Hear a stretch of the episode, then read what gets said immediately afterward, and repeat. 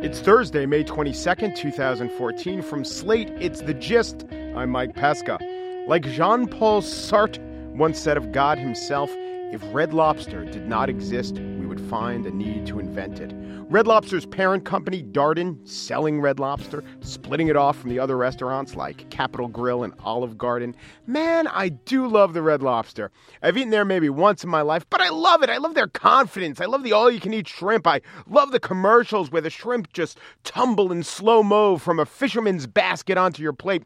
I love the fact that it's called the Red Lobster. Clear implication our food is cooked. I love the menu items. Walt's favorite shrimp. Who's Walt? Doesn't matter. Here's some shrimp. Coastal soup and grilled shrimp salad. Which coast? Who cares? How about a crunch fried fish sandwich? Wait, do you mean conch fried or fried conch? No, crunch fried. Shut up. Try the wood grilled chicken. Try the wood grilled taco. Try the wood grilled burger. What does that even mean? It means it's seafood, you idiot. Haven't you heard? At Red Lobster, we seafood differently. At Red Lobster, we see food differently. Get it? Seafood, seafood. It's like at Dunkin' Donuts, do not order a cruller.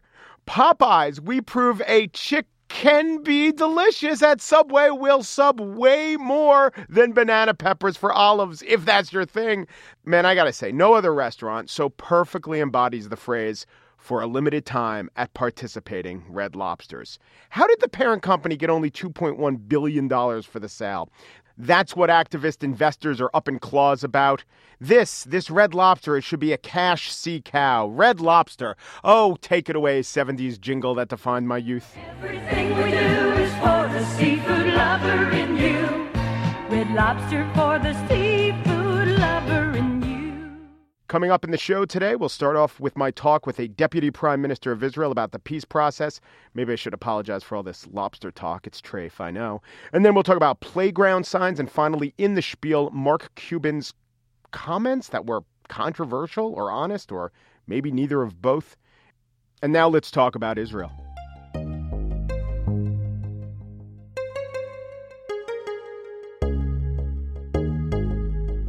Last month, peace talks between Israel and the Palestinian Authority collapsed. Palestinians blamed Israeli settlers who are living and building in land that's outside the original borders of modern day Israel. The Israelis were outraged that the Palestinian president, Mahmoud Abbas, would form a so called unity government with Hamas, which is on the U.S. list of terrorist organizations. Ofir Akunis is a member of the Israeli Knesset, a deputy prime minister, and a right hand man to Israeli Prime Minister Benjamin Netanyahu. If anyone can explain the mindset of the Likud party, which is the conservative Israeli party in power, it's Mr. Akunis, who is in town today to talk to groups in New York and New Jersey. The support of Americans and American Jews are, of course, very important to Israel. And I did, in fact, talk to him about a recent development with J Street, a group of Americans who are pro Israel and pro peace by their own definition. Few Israelis would say they're anti peace, but the price they're willing to pay for peace varies widely. I started by asking Akunis to comment on the remarks of Martin Indyk, the U.S. envoy, who blamed the breakdown in talks on the settlers. So, a few weeks ago, the peace talks broke down. Martin Indyk publicly blamed this on the settlements. There was a lot of controversy about those statements.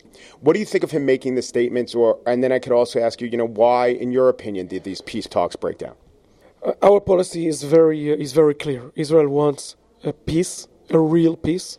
We don't uh, want a piece of paper. It's, it will be good for us. It will be good for our uh, neighbors. But you need to to tango. You can't do the peace uh, with yourself. I think that one of the great lies of the Arab Israeli conflict is that the settlements are the obstacle for peace. Why? First of all, we know that until even no one settlement, there wasn't a peace. So it's not. so this is not the reason that there is no peace. I think that the conflict is about the existence of Israel. The conflict is not about the settlements.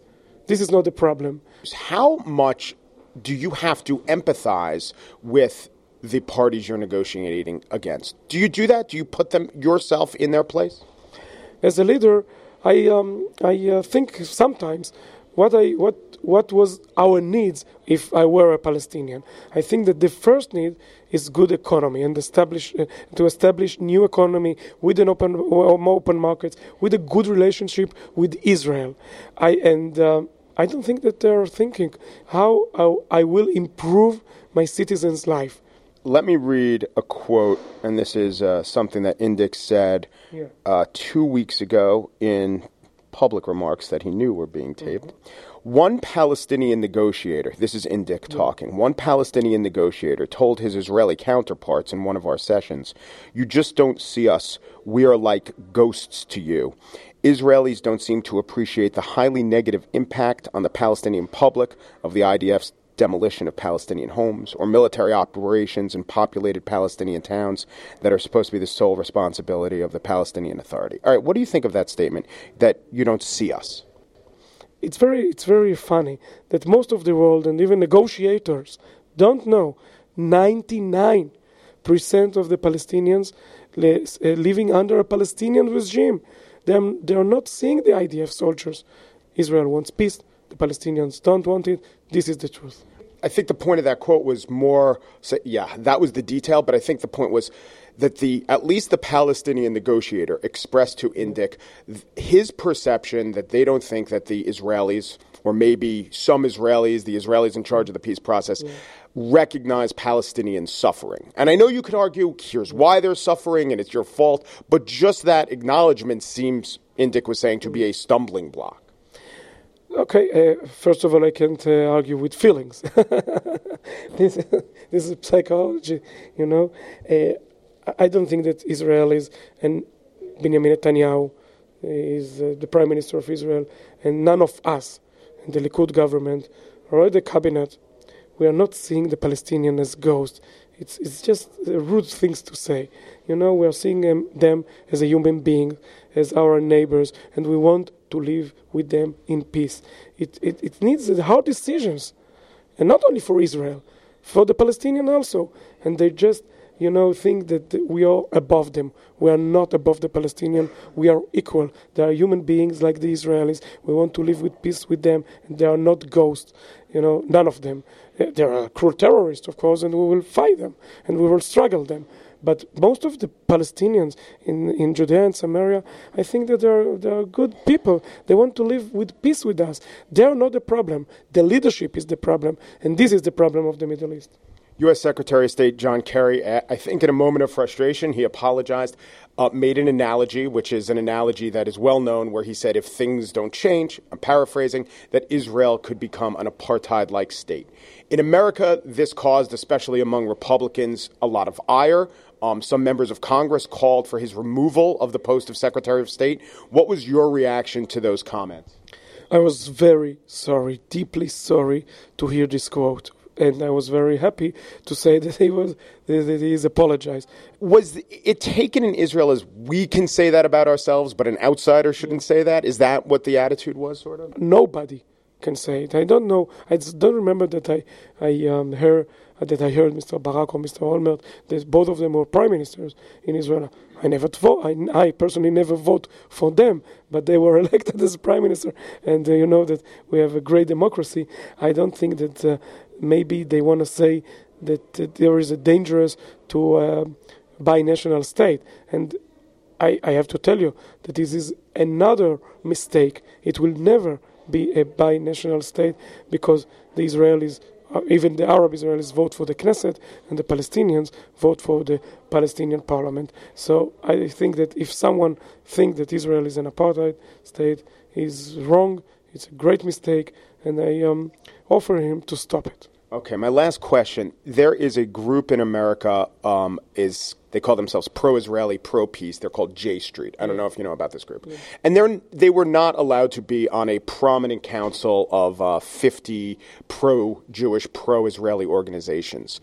Is that proper? Do you think even people who, if they were in Israel, would not be voting for your party, would not be voting for Likud, should they be involved in positions of power, if they have, or positions of leadership, if they have a lot of members? You know, even though I don't think like J Street. Of course, that they uh, if they want to say something about Israel and to if, if they support Israel, it's it's great. Uh, if they support Israel with criticism, it's, it's fine in our democracy and it's fine in the American democracy.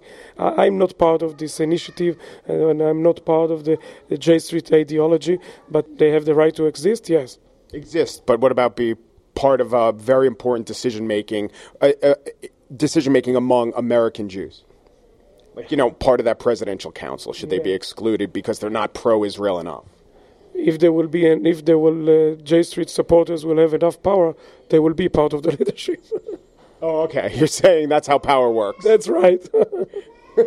All right. Thank you very much. Thank you. Thank you very much. That was Ofir Kunis, Deputy Prime Minister of Israel.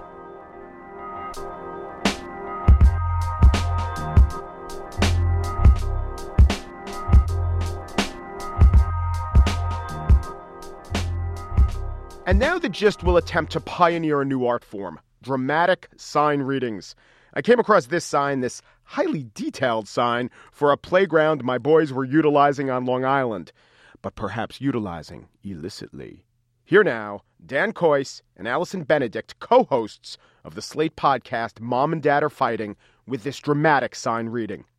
Children's playground. Rules for a safe and fun time. Slides. Slides. Slides. No head first. No two together. No sliding on back. No standing or climbing. No kneeling or jumping. No dangling arms or legs. No sliding backwards. No spinning around. No sliding askew. No dragging feet. Swings. Swings. Swings. No standing on swings. No swinging with more than one person at one time. No swinging with one hand. No swinging empty swings. No twisting swings. No jumping off while swinging. No walking or standing close to a moving swing. Play structures. Play structures. Play, structures. No. Climbing up or down if anyone's in the way. No. Bumping another climber. No. Jumping off the play structures. No. One hand climbing. No. Pushing or shoving or crowding. No. Pulling or pushing. No. Doubling up. No. Standing near. No. Placing feet or hands near moving parts. No. Standing or sitting near handles or footrest. Please report damage or inoperable equipment to the office. Use play equipment properly and only when dry. Walk. Do not push or shove. Playground will be closed when surface is unsafe. Allison, does uh, this list strike you as ridiculous? Ridiculous. Why? Uh, how are the kids supposed to play? You're not allowed to spin. You're not allowed to slide askew. what does that mean? Kids at playgrounds don't know what askew means. Kids understand the general way playgrounds work through the oral tradition, not through signage. I find like you know that that one kid one town over broke his leg sliding down a skew, so you don't do it obviously unless you want to like risk it. And everyone thinks that they could swing so high that they wrap around the top bar, but that is not true.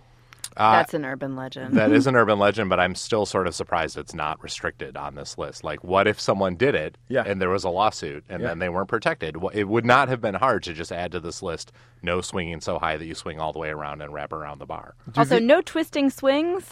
That's the best. I mean, childhood. Yeah. when will they learn? Um, what is the purpose of this list, Dan? I'm going to guess quite a bit of it is the cover the playground owners or proprietors S. Uh, was this a city playground or a private playground? that This, you is saw a, this this is a this was a playground run by uh, Rockville Centre, the village, the incorporated village of Rockville Centre. So basically, they have, I think, uh, some in-house lawyer somewhere who read somewhere that you can get sued if you don't put up this sign, and he was like, "Well, let's just do everything, just cover everything." Yeah. like he probably Googled playground danger and then uh, just listed every possible thing that he found on every list, and was like, "Great, now we're covered. Now no one can ever sue us for any reason." Yeah, or maybe there's uh, an internet or intranet group where all the lawyers for playgrounds share things that you shouldn't do, and they no one even thought of sliding askew until one guy said, "You got to put sliding askew in there." Were you aware that in 1943 in Minnesota, two Someone kids s- stood on a swing together and one of them died? they stood near a rocking device. What is near? If these are really going to be, I mean, we should be a little more specific. Do not stand within 16 inches of a rocking device while being rocked. Yes, Wha- do not stand where the device can rock upon you. Right. Do not get rocked. Within the rock radius of said device. This and that is almost like do not touch hot stove. I think even the youngest child knows not to do that. But it's not like do not touch hot stove because touching a hot stove will really hurt you. Mm-hmm. It'll burn you. But like having a rocking device, Yeah.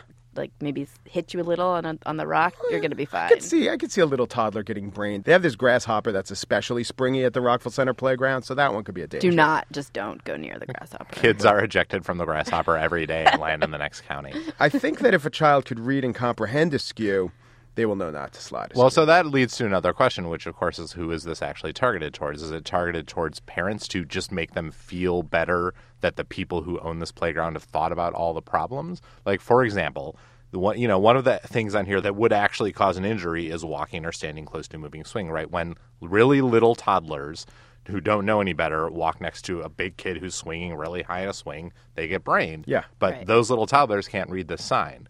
But if you are a parent of a little toddler who's ever been to a playground, your instant reaction when your kid even gets close to the swing is to swoop in and run away screaming.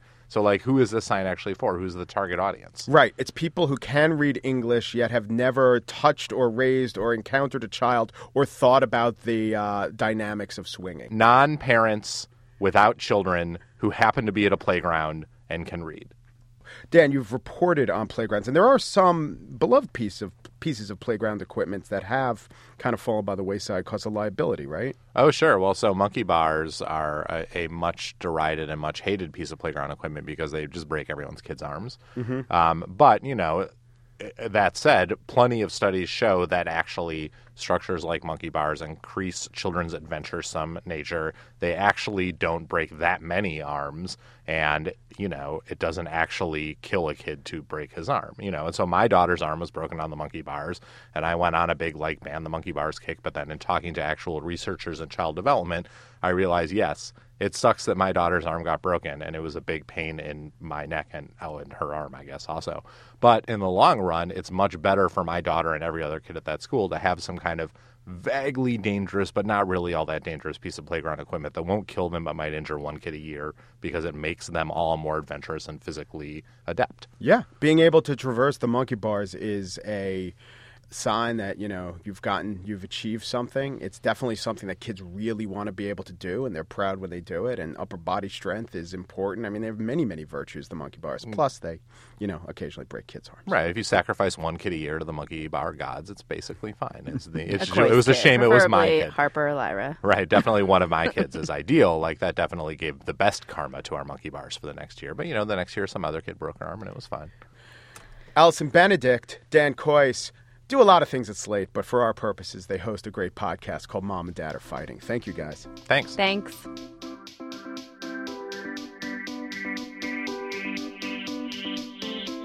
And please send us your pics or other documentation of ridiculous kid rules. Could be playgrounds, could be schools, stores. And call out for ridiculous signs aimed at kids. Tweet us at Slate Gist. We at The Gist, with your help, hope to become the watchdogs in this area of modern discourse.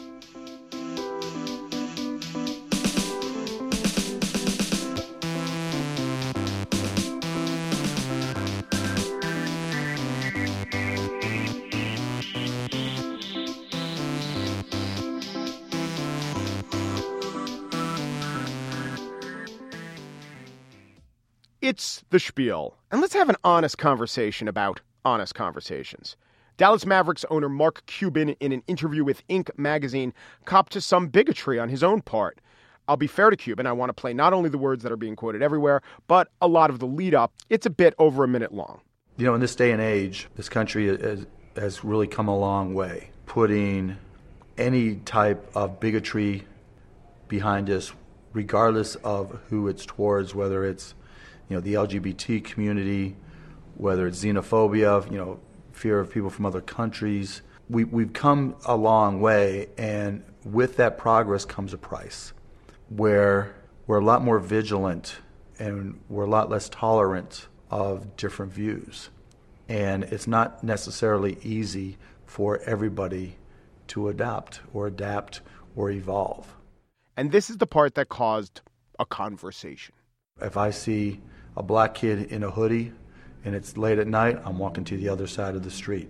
And if on that side of the street there's a guy that has tattoos all over his face, white guy, bald head, tattoos everywhere.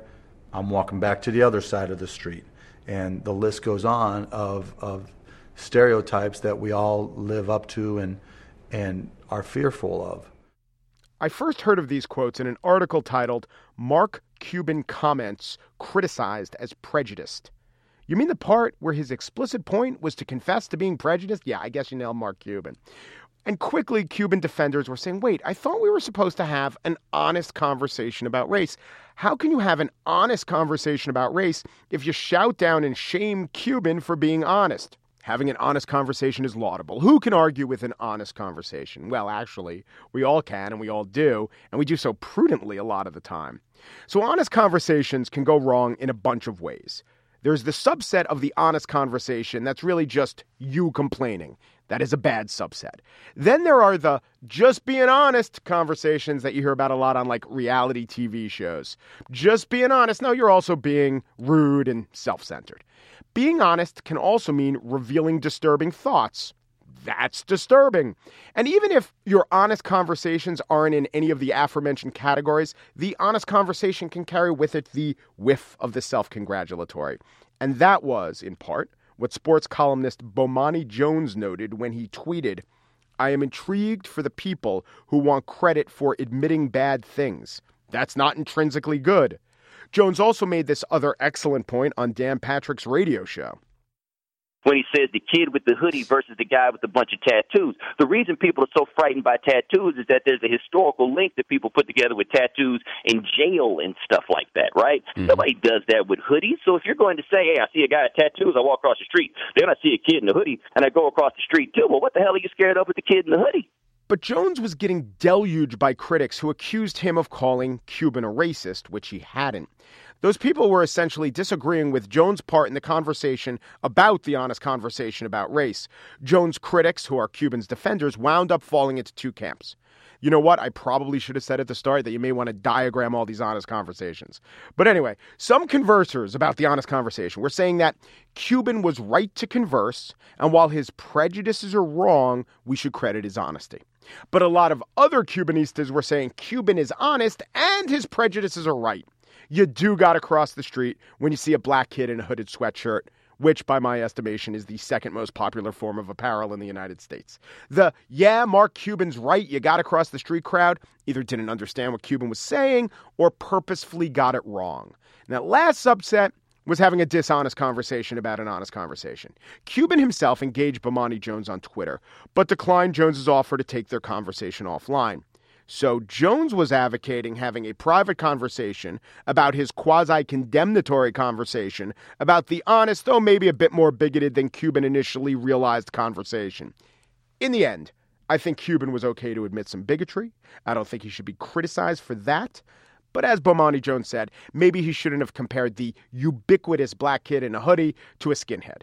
But you know what all this chatter, all these tweets, all these interviews give lie to? the notion that we as Americans aren't conversing about race. That is practically all we're doing. Is it an honest discussion? It's sprawling. It's full of some that's useful and a lot that's not. It's probably a lot more ignorant than insightful. But there's enough good stuff there that we should all probably keep conversing, in all honesty.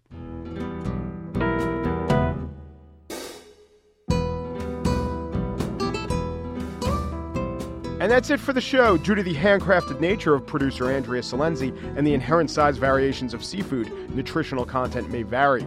Andy Bowers, executive producer of Slate Podcast. Andrea, how is that prepared? I personally don't eat executive producers, mm-hmm. but it's you know a very nice Parmesan crusted Andy Bowers served over corkscrew pasta and fresh broccoli. It's it's mm-hmm. very popular here. okay try that. You could subscribe to iTunes and give us a review. Also, Stitcher. There's Stitcher. We'll be in the Slate Daily podcast feed. Please do sign up for a daily email at slate.com slash gist email. Email us at thegist at slate.com. Guests who have special food sensitivities or dietary needs should not rely solely on this information and thanks for listening. The flavor and aroma, the cracking of the shell when you come into Red Lobster, every bite will tell. Everything we do is for the seafood lover in you. Red Lobster for the sea.